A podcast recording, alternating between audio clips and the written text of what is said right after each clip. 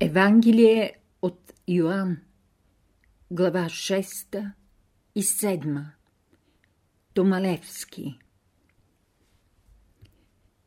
Като се има предвид духовният ръст на съвременното общество и как привидно са малко хората, които търсят и вярват в вечните истини, и как на широко е разлята отровата на злата воля – и отрицанието, ще се види вероятно твърдението ми, че днес вярващите в Бога и Христа люде, макар и по-малко от неверниците, разбират Христа и Неговата мисия по-добре от тези, които живяха в Неговото време.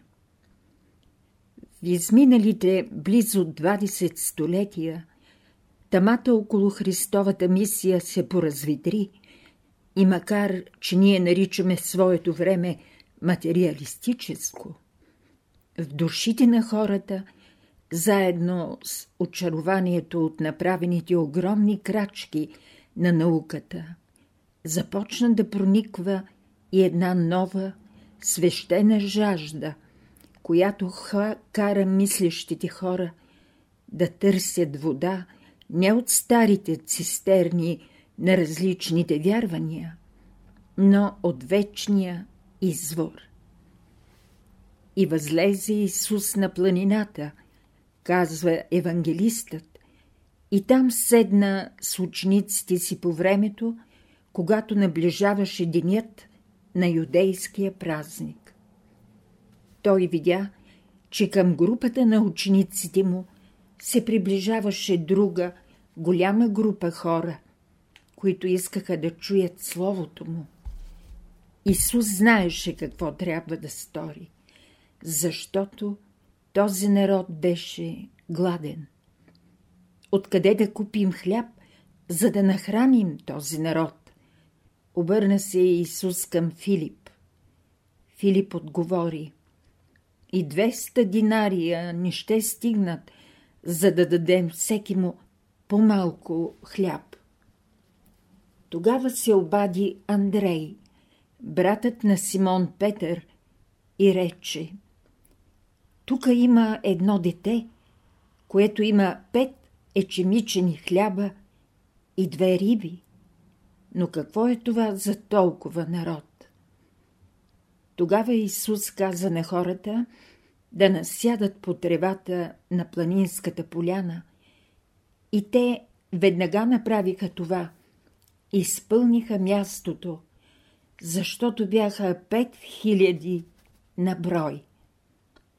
Исус взе хлябовете, вдигна поглед да благодари и като започна да чупи хляба, подаваше на учениците, които пък тръгнаха между народа да раздават този хляб. Те даваха и от рибите на тези, които искаха. Като се наситиха хората, събраха къшаите от земята, за да не се загуби нищо, и напълниха 12 коша. Народът видя чудото, което стори Исус и което беше потребно за тяхната вяра. Тогава се чуха гласове от народа. Наистина, този е пророкът, който имаше да дойде. Йоанн, 6 глава, 1 14 стих На това място четецът на Евангелието се изправя пред една неколкократна символика – за това чудо, извършено от Иисус на планината, има няколко варианта за обяснение.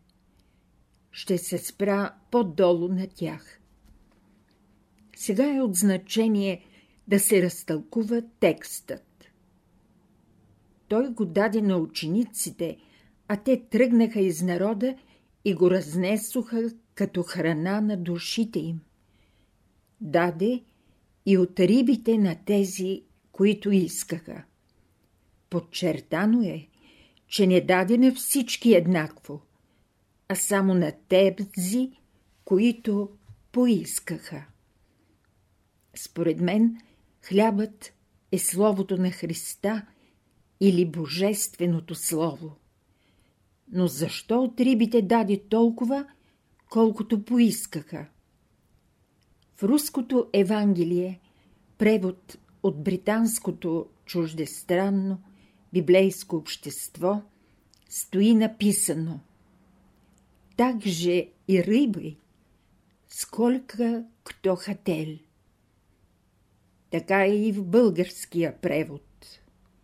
В немския превод от Мартин Лутер и в английския. Както раздаването на хляба, така и на рибите, и най-после събирането на къшеите в 12 коша не са случайни текстовете. Както споменах, хлябът е Словото – което се дава на всички, които са тръгнали към Исус. Но рибата, която е символ на посвещение в Христовото таинство, се дава на тези, които пожелаят, или на тези, на които душите са пробудени за великата тайна на Христовата мисия. Те са проумели дълбокия, смисъл на учението му. Кашите са също частици от общата храна на народите и вън от Израил за скитите, за елините и варварите.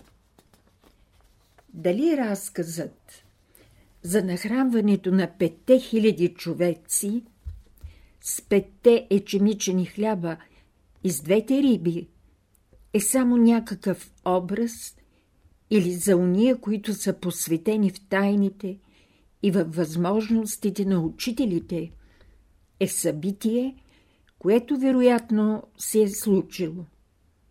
На този въпрос ще се спра не само като на символ, за който вече стана дума, но и като на достоверно събитие и от гледището – на строежа на материята. За структурата на веществото се знаят много неща в съвременната наука, но това, което не знаем, е много повече, защото силите, които държат в единство градивните частици на това вещество, не са достъпни за изследване. Ние можем само да говорим за тях. Всичкото вещество, което виждаме в физическите светове, не само на Земята, но и в цялата Вселена, е устроено така, че всички невидими частици, основните градивни частици на материята, като протони, електрони, неутрони и всичко останало, което съставя таинствения строеж на атома, се държат в единство поради силите, които действат между тях. Това са сили междуатомни, но дали са сили колонови или нютонови, или някакви други, това не ни пречи да ги наречем ядрени сили. Това показва – че ако тези сили в атома липсват, ако липсват и между молекулярните сили, тогава отпада и материалният веществен образ на физическото тяло. Знае се от окултната наука и практика, че посветените владеят това таинствено изкуство, не само да запазят, или създадат такава връзка, но и да я премахват, когато това е необходимо. И днес хората, ако не всички, то една значителна част, са от оная категория, която вярва на чудноватите феномени. Ако разкажете на някой физиолог, че има хора, специално обучени – които могат да спрат дишането си и още други физиологически процеси в организма, той няма да повярва. Чак когато при едно посещение в Индия делегатите на една съветско-индуска среща видяха как в една местност йогите заровили един от техните колеги, за което има публикации и снимки, и така заровеният стоял в гроба си четири дни и после възобновил дишането и всички останали блокирани по някакъв начин функции на своя организъм, те повярваха в това. Има в света хора, които владеят това тайнствено изкуство. Със своята могъща мисъл, тези необикновени люди могат да създадат такова могъщо силово поле, за което не се знае – дали е от електромагнитен характер или е някакво друго неизвестно поле, по силовите пътища на което могат да се придвижват материални тела, независимо от големината на тяхната маса. Ако интензитетът на това поле надхвърля интензитета на нашето постоянно гравитационно поле на Земята – тогава такива материални тела могат да бъдат пренасени на голямо разстояние, без необходимост да се прилага съответната на тяхната маса механическа движеща сила. По такъв начин се обяснява пренасенето на огромните скални монолити за построяването на пирамидите и на другите каменни украси – на древната египетска цивилизация. Знае се от окултната наука, че посветените могат да вършат и друго нещо. Те могат да събират по своя воля разпилените градивни частици на дадено вещество и да създават тела по начин неизвестен и недопустим за съвременното знание. Дори пътешественици, които са имали възможността да посетят места в Хималаите, където ученици на Агарта са показвали понякога това свое изкуство, разказват за това. Английският пътешественик Спалдинг пише, че той и неговите другари са имали възможност да видят създаването на вещества, на храни, на плодове и течности, а също са били свидетели на преместването на хора и други предмети на далечно разстояние за време, невероятно по-малко, отколкото е времето, необходимо да се отиде до там с най-бързите по тези места превозни средства – ако такива неща, независимо от това, дали хората на нашата съвременност вярват или не, са могли да вършат някои от посветените в тайната наука, колко повече това изкуство е било напълно в ръцете на най-извисения от дошлите на земята – Божия син Иисус Христос. Когато хората там видяха чудото с нахранените 5000 души и повярваха, че той е очакваният Месия, те помислиха да го провъзгласят за цар Израилев. Исус разбра тяхното намерение и затова се укри на скришно място в планината. Йоанн, 6 глава, 15 стих. В началото на тази глава се казва, че това, което се е случило, е било някъде в планината над Тивериадското езеро. После се казва, че учениците оставили народа на брига, слезли до морето и влезли в владията с намерение да идат на отвъдната страна на Тивериадското езеро, в Капернаум. Това станало във вечерния здрач, преди да се стъмни съвсем. Така те гребаха, казва се в текста на главата, около 25 до 30 стадии и видяха от лодката, че Исус се приближава до тях, защото ходеше по водата. Духаше силен вятър и водата беше силно развълнувана. Обояха се учениците от това, което видяха очите им, но като ги наближи, Исус им каза Аз съм, не бойте се. Тогава учениците искаха да го вземат при себе си в ладията. Но отведнъж за най-голяма тяхна изненада, ладията се намери там, за където бяха тръгнали. Йоанн, 6 глава, 16-21 стих.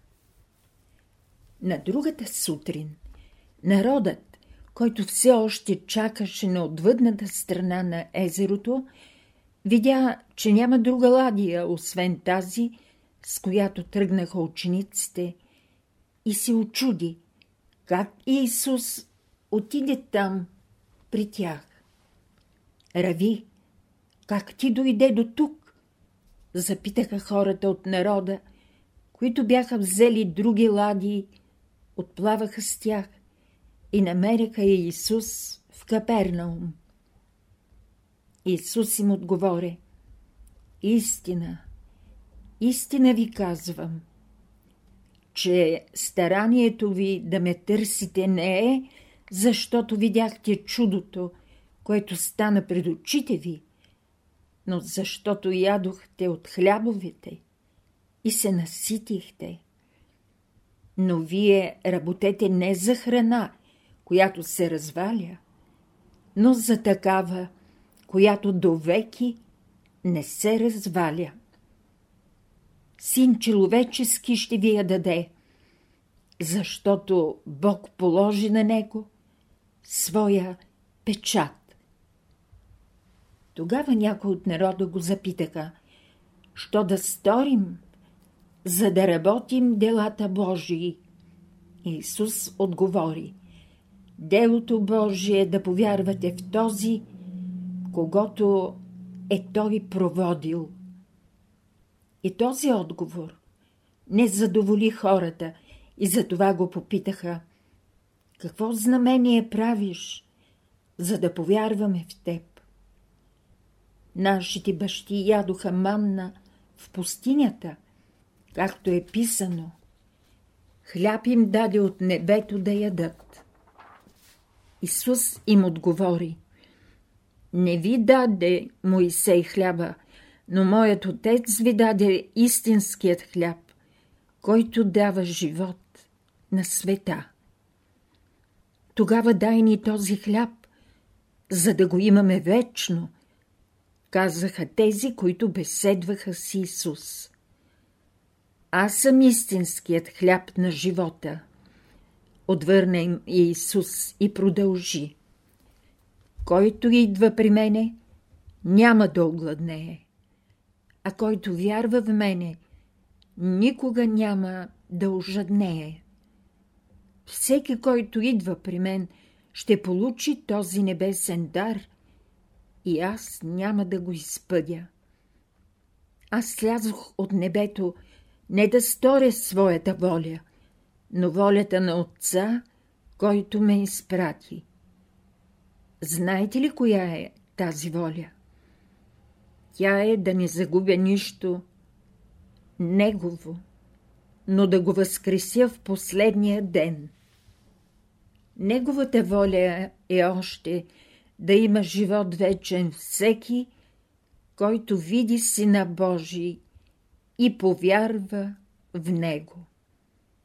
Йоанн, 6 глава, 22-40 стих Отговорът на Исус Аз съм хлябът, който е слязал от небето, произведе голям вътрешен смут в съзнанието на земните люде, които нямаха пробудено в себе си новото съзнание. И тук разговорът на Исус с тези земни съзнания е характерен пример за огромното разстояние, на което се намира неговото разбиране от тяхното едва пробудено земно съзнание. Само малцина между тях са в състояние да открият истината в думите за хляба небесен, който представя живото, пробуждащо и възкресяващо Слово на Христа. Исус не искаше учениците му да роптаят и им казваше Никой не може да дойде при мен, ако го не привлече Отец, който ме изпрати. Само тръгналите след него, той ще може да възкреси в последния ден. Йоанн, 6 глава, 41, 44 стих. Тези последни думи дават ясна представа, че човеците, които отиват по пътя на Христа, са родени с такава възможност и съдба. Затова ни бива да се очудваме, че не всички, които слушат Словото му, ще идат при Неговата виделина, защото има такива, които от край време са възлюбили мрака. Всеки е белязан с един от тези два знака. Бог е дал безкрайна свобода на душите да подбират своя път, като е оставил закона, който въздава на всеки го, според заслугите му. Някога, в предвечния ден, когато Бог раздели деня от нощта, иначе казано на виделина и мрак, едни предпочетоха виделината, а други – тамата. На тръгналите по Христовия път и на учениците на виделината не бива да им е чудно, че в живота светлината и тъмнината са смесени в едно и ние срещаме по пътищата или мрачни, душе погубващи люде, или светли, добротворни души. Безпределната свобода, която Отец ни дава поради също безпределната си любов към нас, накрая се регулира с закона за причините и последиците, за който вече бе споменато. Аз съм хлябът на живота, повтори Исус бащите ви ядоха манна в пустинята и умряха. А този хляб, пратен от небето, е за такива, които ще повярват, че аз съм живият хляб, от който се получава вечен живот. Този хляб е плътта ми, която ще дам за живота на света. Юдеите отново възроптаха и казаха помежду си. Как може този да ни даде неговата плът? Христос, който долови тази мисъл, стана още по-категоричен. Истина, истина ви казвам, ако не ядете плътта на сина човечески и не пиете кръвта му, нямате живот в себе си. Йоанн, 6 глава, 48-53 стих. Какво значат тези думи? Плътта Това е живото Слово, което Исус даде на света, жертвайки своята земна плът на кръста при Голгота. А кръвта, която капна на земята, е живата вяра, която преобрази света, като промени аурата на земята и отвори адските врати. За човешкото развитие тогава се откриха нови възможности за духовния му развой. Всичко това, което бе казано от Иисус на народа, който го последва, бе произнесено в Капернаум. От този разговор излязоха в недоумение и някои от неговите ученици. Жестока е тази дума, казваха си помежду си. И Исус, като разбра, колко те разумяха Словото му, каза Това ли ви съблазнява? Но ако видите сина човечески да възлиза там, където е бил отпърво, какво ще помислите? Ще ви стане ли ясно, за какво приказвах? Думите, които ви говоря, са дух и живот. Плътта нищо не ни ползва. Зная, че някои от вас не вярват, защото не им е дадено от Отца. Като чуха това, мнозина от тези, които се готвеха да станат негови ученици, отпаднаха и не се върнаха вече при него. Тогава Исус се обърна към останалите 12 и ги запита Искате ли и вие да си отидете? Петър му отговори Господи, при кого да отидем? Ти имаш думи на живот вечен. Ние повярвахме и знаем, че ти си Христос, син на Бога жива го. Аз ви избрах и дванадесетимата, рече Исус, но един от вас е дявол. Името му беше Юда Симонов Искариотски. Той, един от дванадесетте, щеше да го предаде. Иоанн, 6 глава, 59, 71 стих.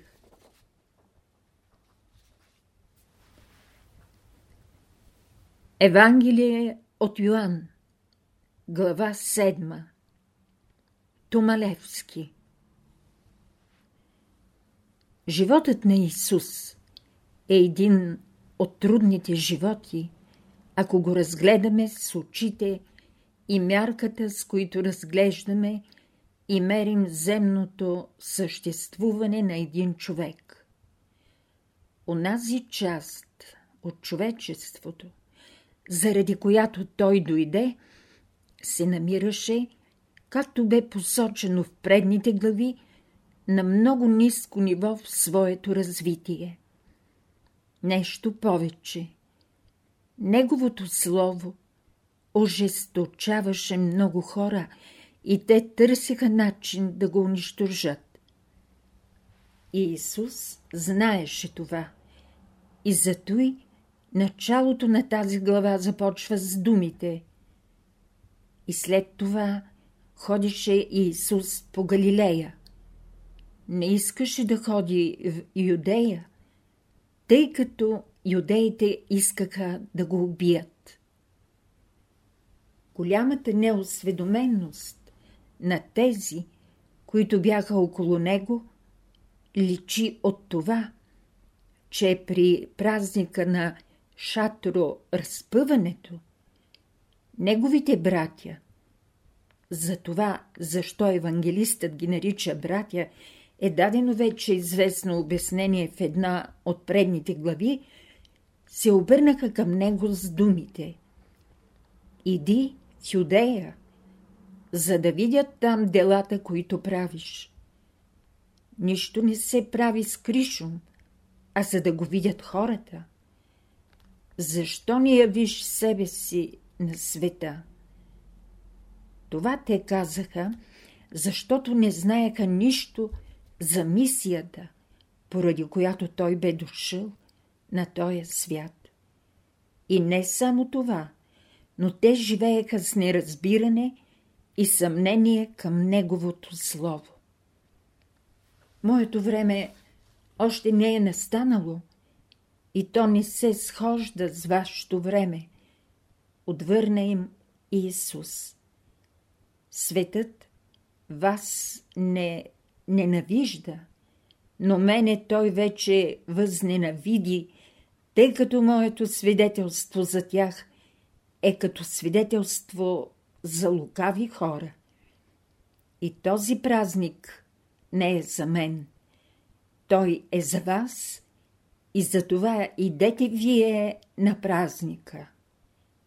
Йоанн, 7 глава, първи, девети стих.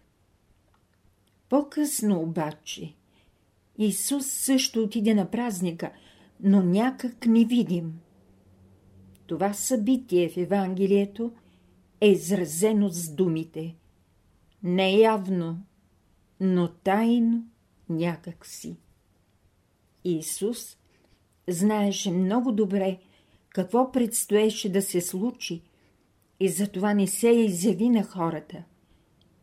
Къде е онзи?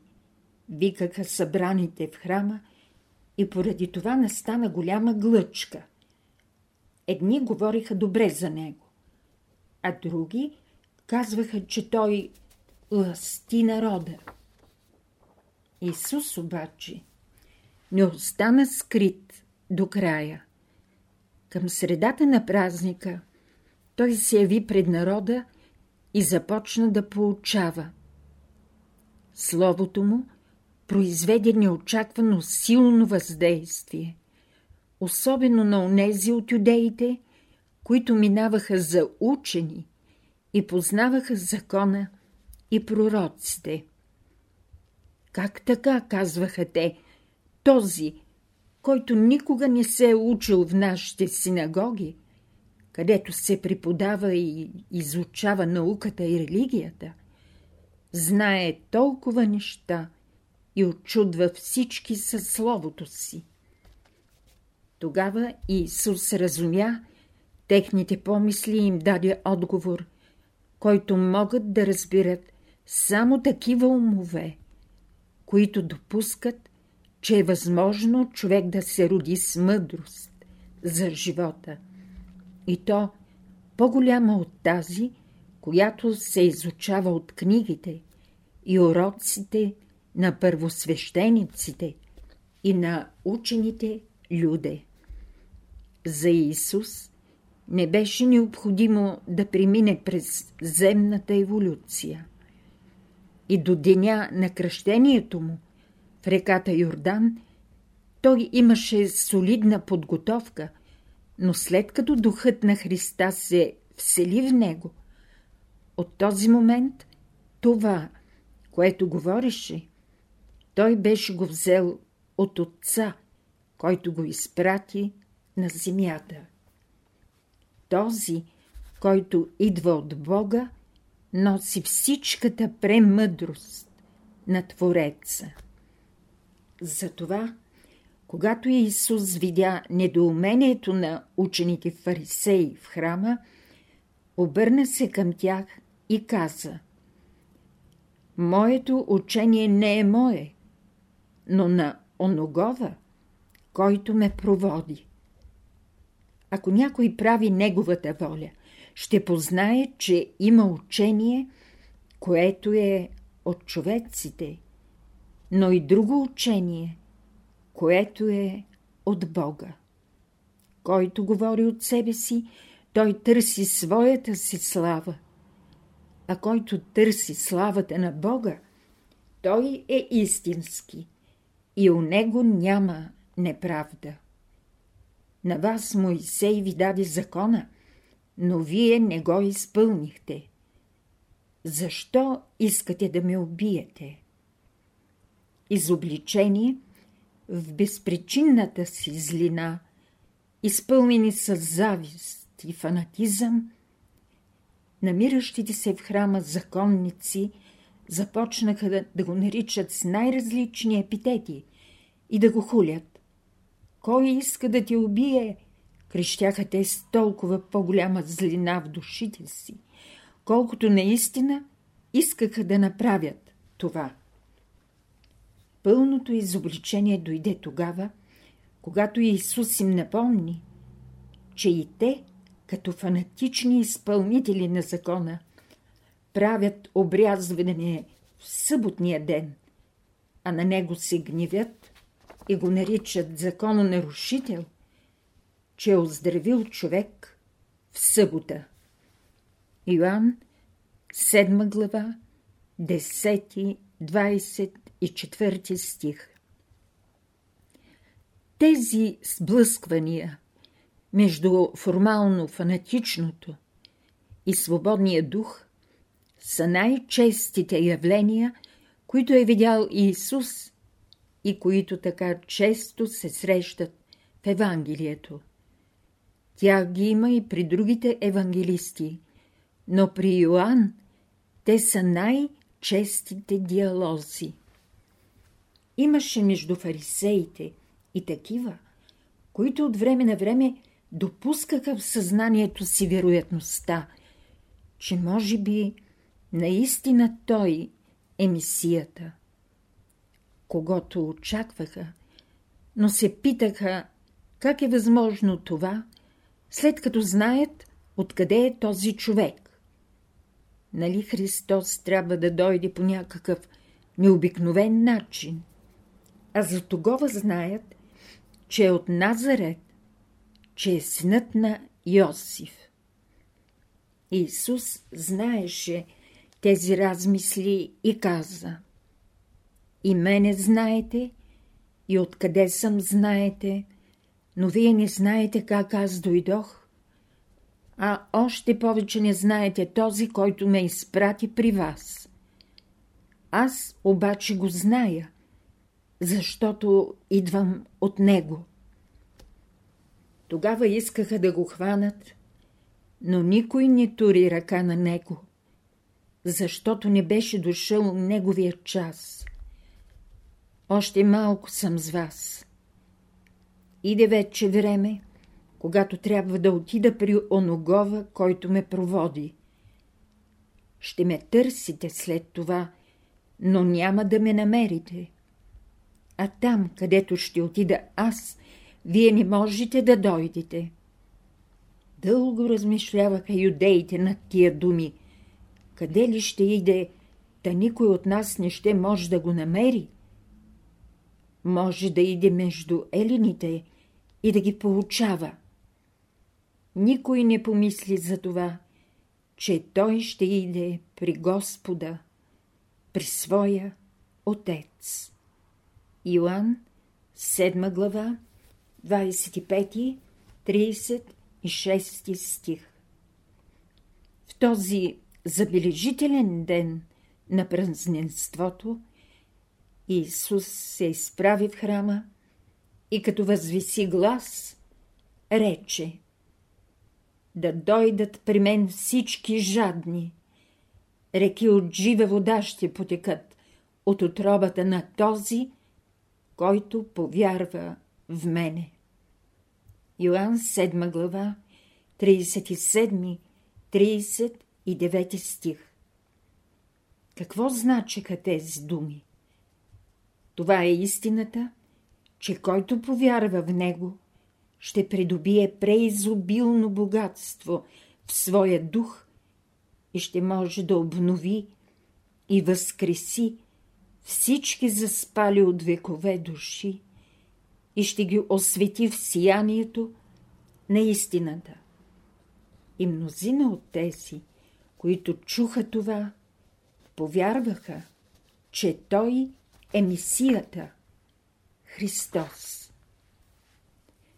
Имаше между колебаещите се дори такива, които казваха, че може да е Христос, но други казваха, как може да е това, щом този е от Галилея?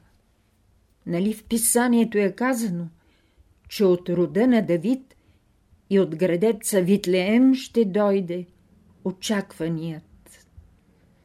Поради тези неща се появи раздор и все още никой не посмя да тури ръка на него.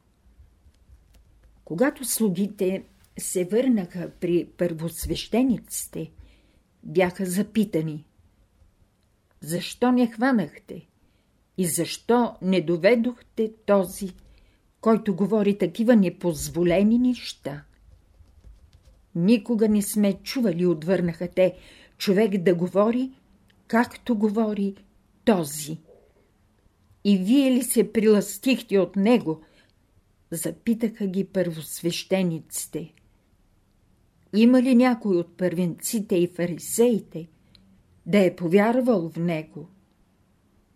Тогава се обади Никодим, оня, който ходи през нощта при Исус и рече Осъжда ли нашият закон, когато и да е, ако преди това не е чул и не е разбрал какво точно говори и върши? Да не си и ти от Галилея? Запитаха фарисеите.